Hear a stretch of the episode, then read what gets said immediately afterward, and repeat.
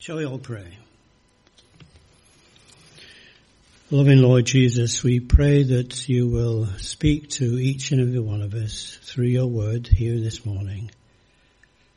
For these are your words, words that you spoke so many years ago, the words of truth, of power and love.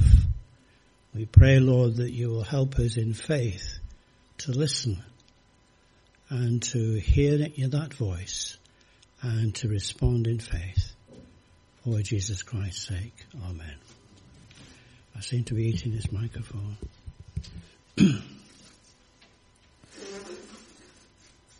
John's Gospel has been called the most amazing book that has been written.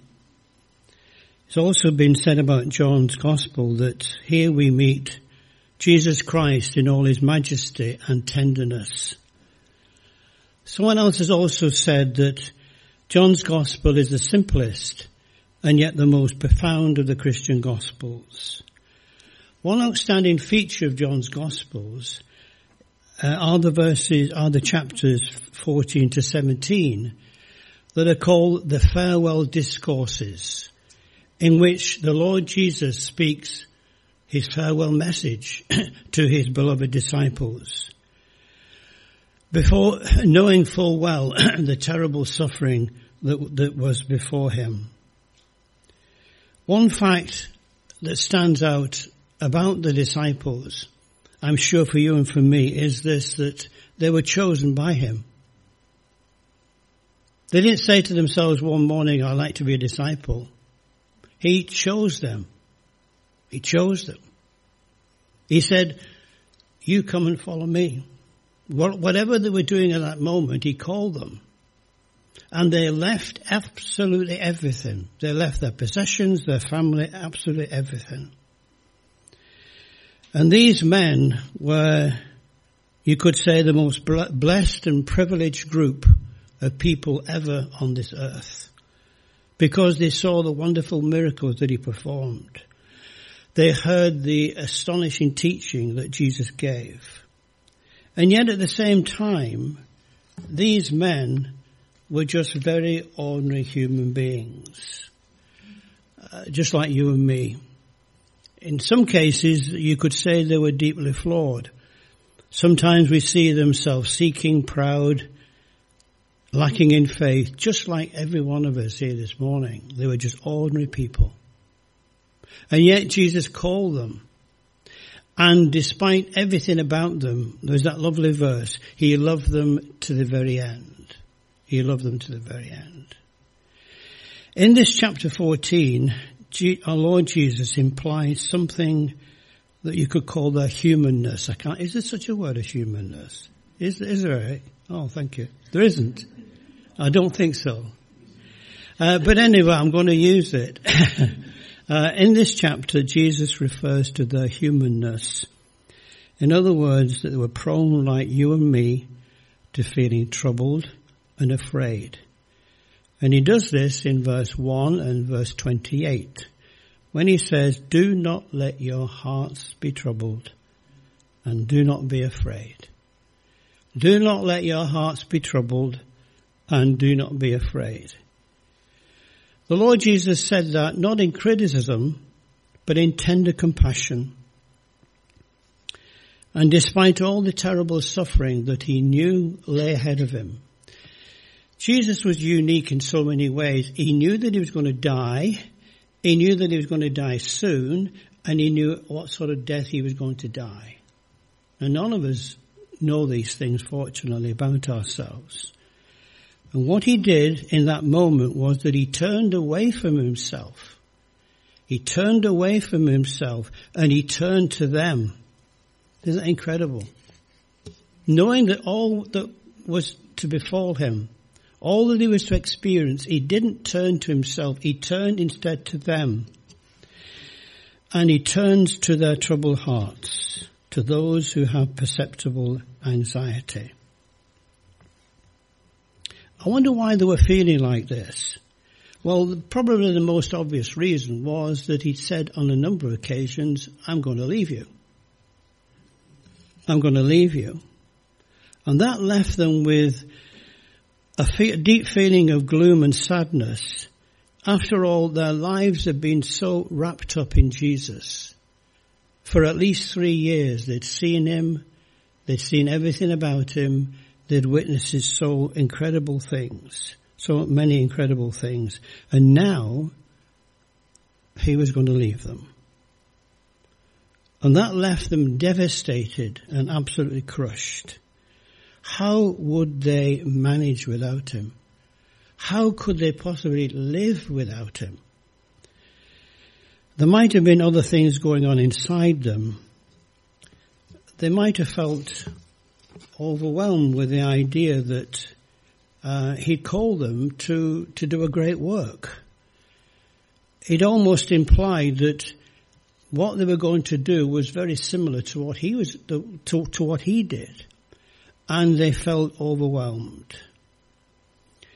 Whatever it was, deep down inside them was the thought that he was going to leave them. This was the main cause of their anxiety, them feeling very low and anxious. Now, there's much in this world to make people feel like that. Many in the third world, of course, like proper food, shelter, health, care and so on. And this ex- easily explains their despondency. Nature itself can be awful, can't it? We've just seen it in America. We grumble at our weather, but goodness gracious, next minute a tornado destroys uh, thousands of homes. And we also can see the global political matters that are being uh, seen on our television day by day. What's President Putin going to do next? What's he going to do next? Is he going to fall in with the Chinese? What will that mean for the rest of the world? All these things can and do make people anxious. But as followers of Jesus Christ, God's Son, we too can feel now and again anxious, low and afraid. Now one time I was brought up with the idea that if you're a Christian, you experience a victorious life completely. Day by day, moment by moment, whatever. You're on cloud nine. Now I don't agree with that view anymore. Not that I've ever perhaps agreed with it because I don't think it's true to experience and I don't think it's true to the Bible. Um, we need to remember, of course, um, that Jesus knows everything about us, that He's praying for you and for me moment by moment. Uh, and also, as Romans chapter 8 says, nothing can separate us from the love of God which is in Christ Jesus. So there's much to encourage us. When we do become despondent and dispirited and anxious and afraid, there is much in God's word to encourage us. But let us look at these, this chapter here very quickly, John chapter 14, to see what the Lord said to these men who at this point in their time were feeling just like that, absolutely afraid of the next minute. They were anxious. And he knew that. Do not let your hearts be troubled. Do not let your hearts be troubled and do not be afraid. He knew what was going on inside them. And one thing is absolutely certain, and it's this. What he said to them then, he now says to you and me now. And what Jesus gives isn't sort of simply good advice. It's not just simply sound counseling. It's not just a sort of pious wish. Uh, don't worry, friends. Everything will turn out okay tomorrow. Nothing like that at all. What Jesus said was that, in essence, was, I want you men to fairly, to finally understand who I am and what I'm able to give for you. And that is remarkable, isn't it? We see the gifts and the giver.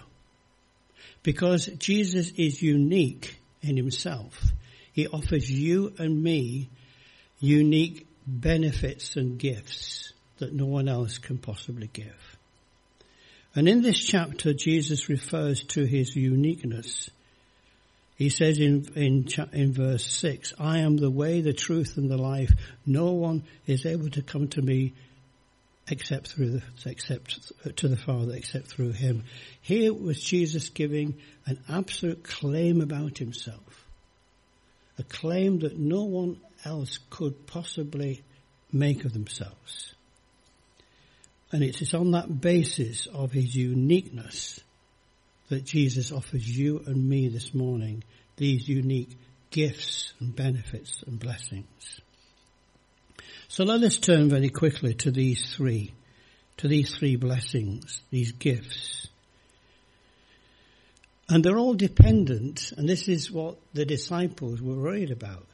He's going away, we're panicking. We don't know what's going to happen. Jesus says to them, yes, I'm going away, but there are benefits of my absence. There are benefits, there are blessings of my absence. In other words, if I don't go away, you're not going to be blessed in the way I want you to be blessed. so Jesus points then to a place, a presence and a peace. Let's look at these very quickly.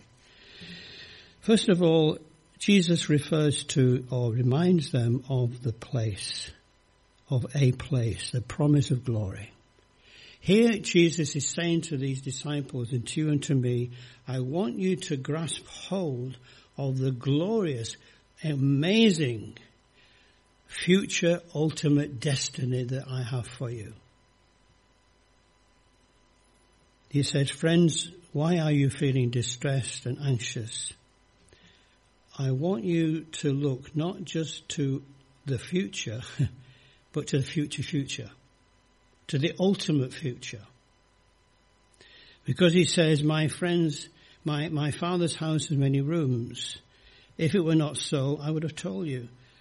I'm going there to prepare a place for you. And if I go and prepare a place for you, I will come back and take you to be with me that you may be where I am.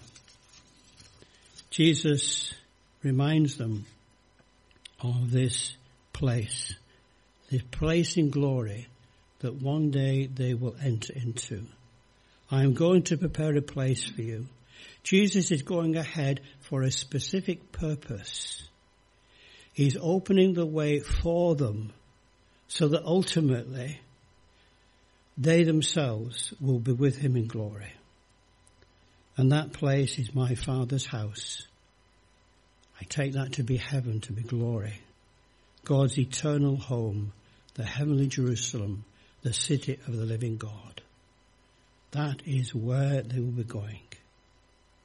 What's the best defi- the definition of heaven? Where Jesus is. Where Jesus is. That's where it will be. He says, where I am, there you will be also.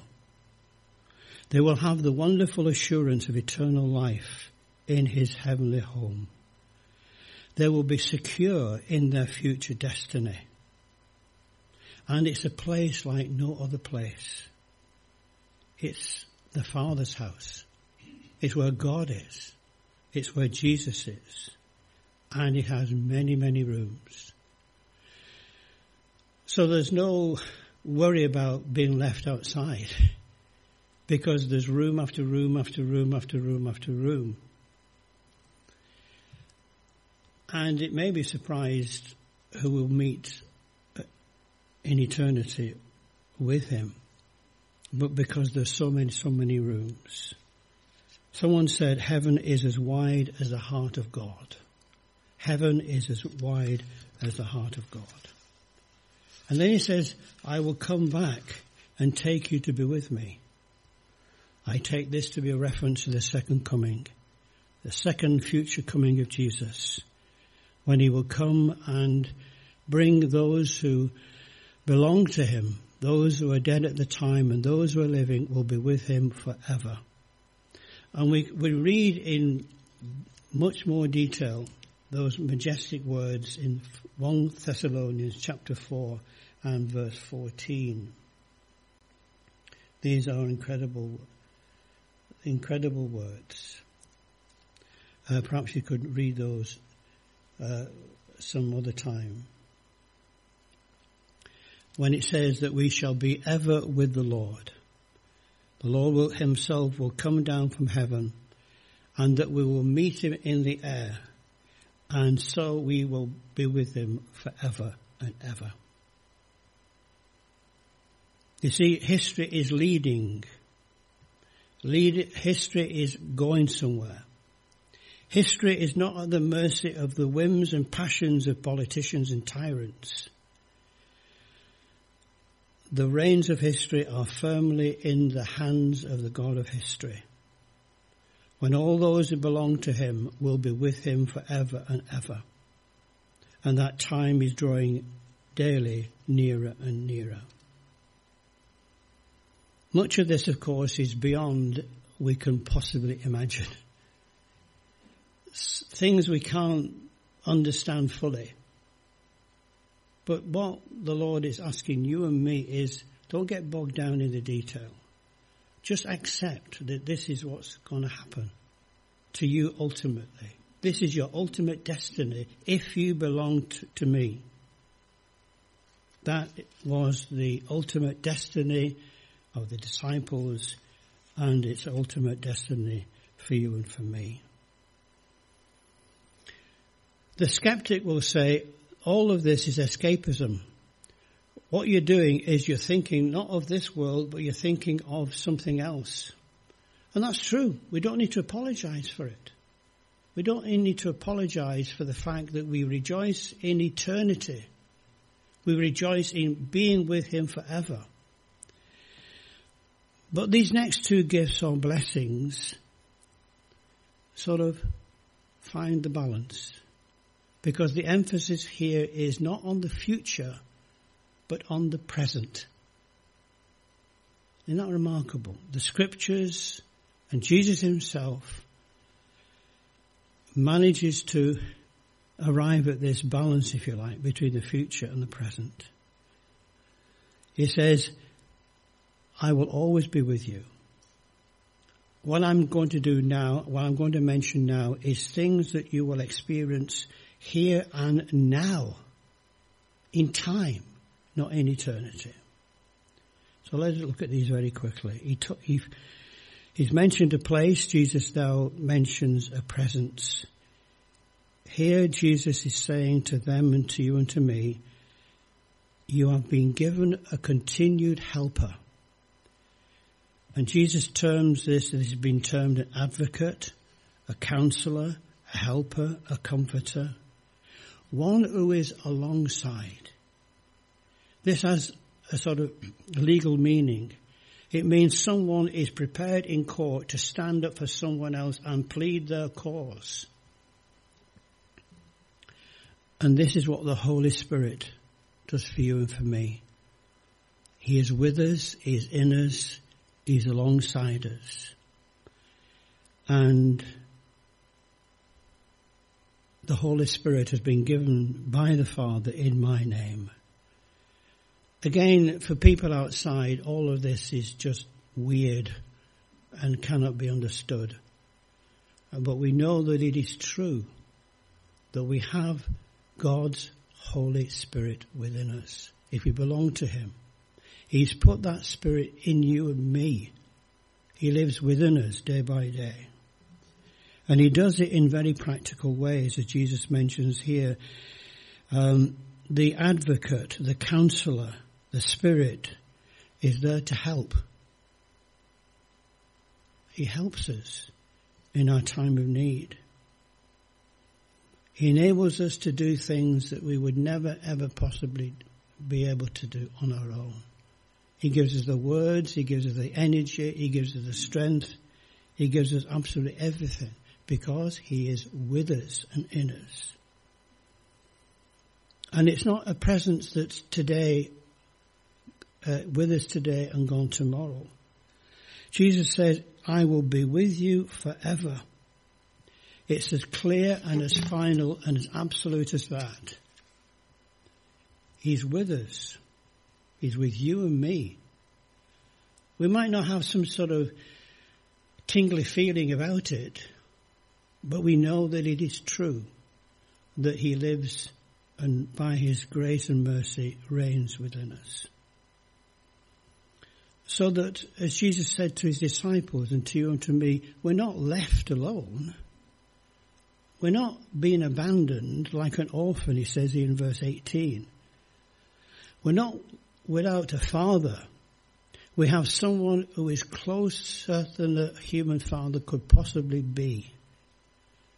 He's always loving, he's always gentle, he's always kind.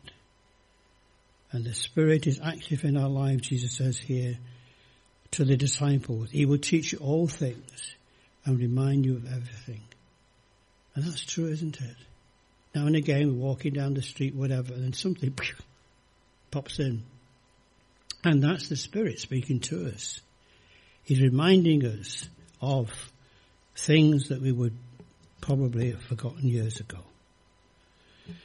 And then finally, Jesus says to you and to me and to the disciples, I've given you a place. I've given you my presence. And now I'm going to give you my peace. I leave you, my peace I give you.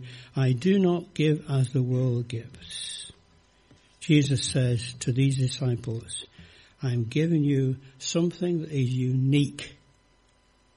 Something that is not found in anyone else or anywhere else. It's my peace. It reflects my character, me.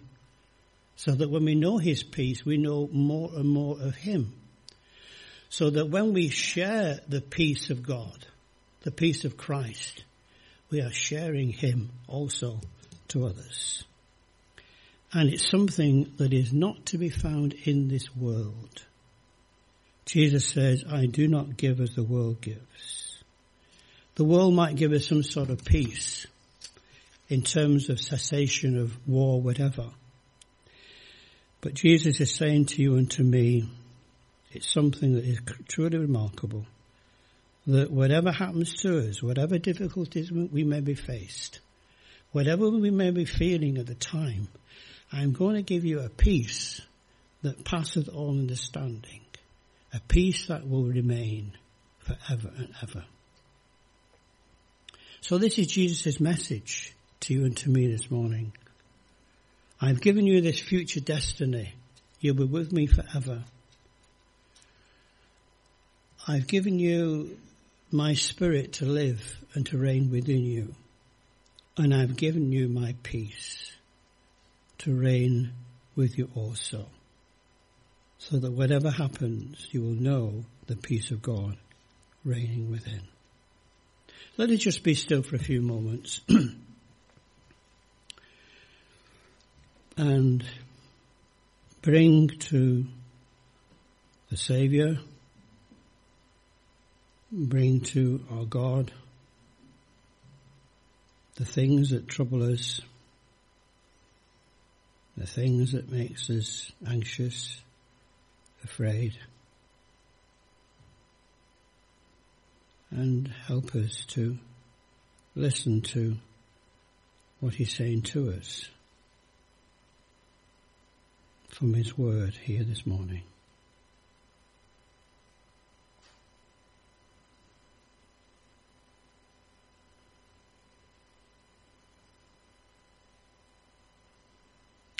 All our lives we are being told that there are things we need to know. There's knowledge that we need to grasp. There are things we need to understand about the world, about society, about history, music and so on. And this of course is true. And the older you get, like me, you realize how little you do know. and what you do know, or you felt you didn't, you did, you did know in the past, you've forgotten. But nevertheless, there are these things that we are expected ourselves as individuals and society to grasp hold of. There's a sense in which we, unless we know these things, these facts about the world, and so on and so forth, then life itself, we wouldn't be able to understand it.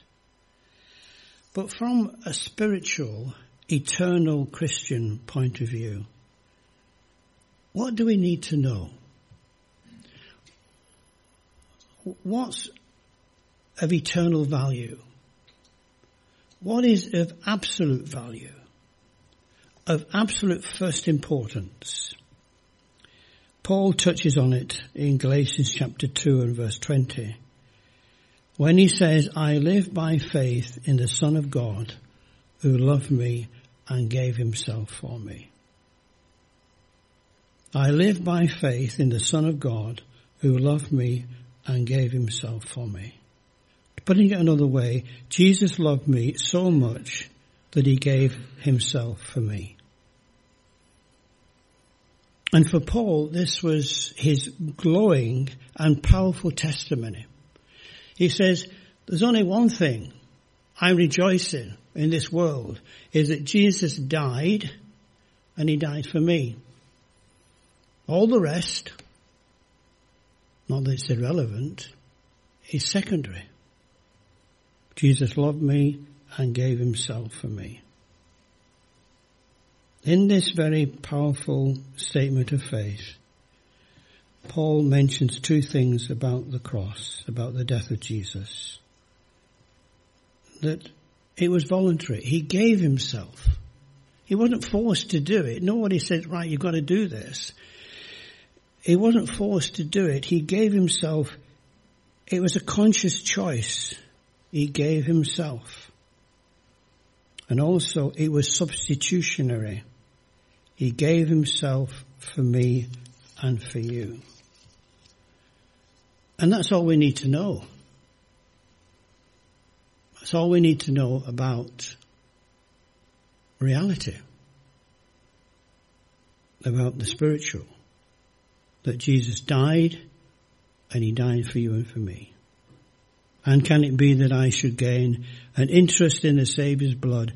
Died he for me, who caused his pain, for me, who him to death pursued. Amazing love, how can it be that thou, my God, should die for me? That's all we need to know. All we need to know that Jesus died and he died for me.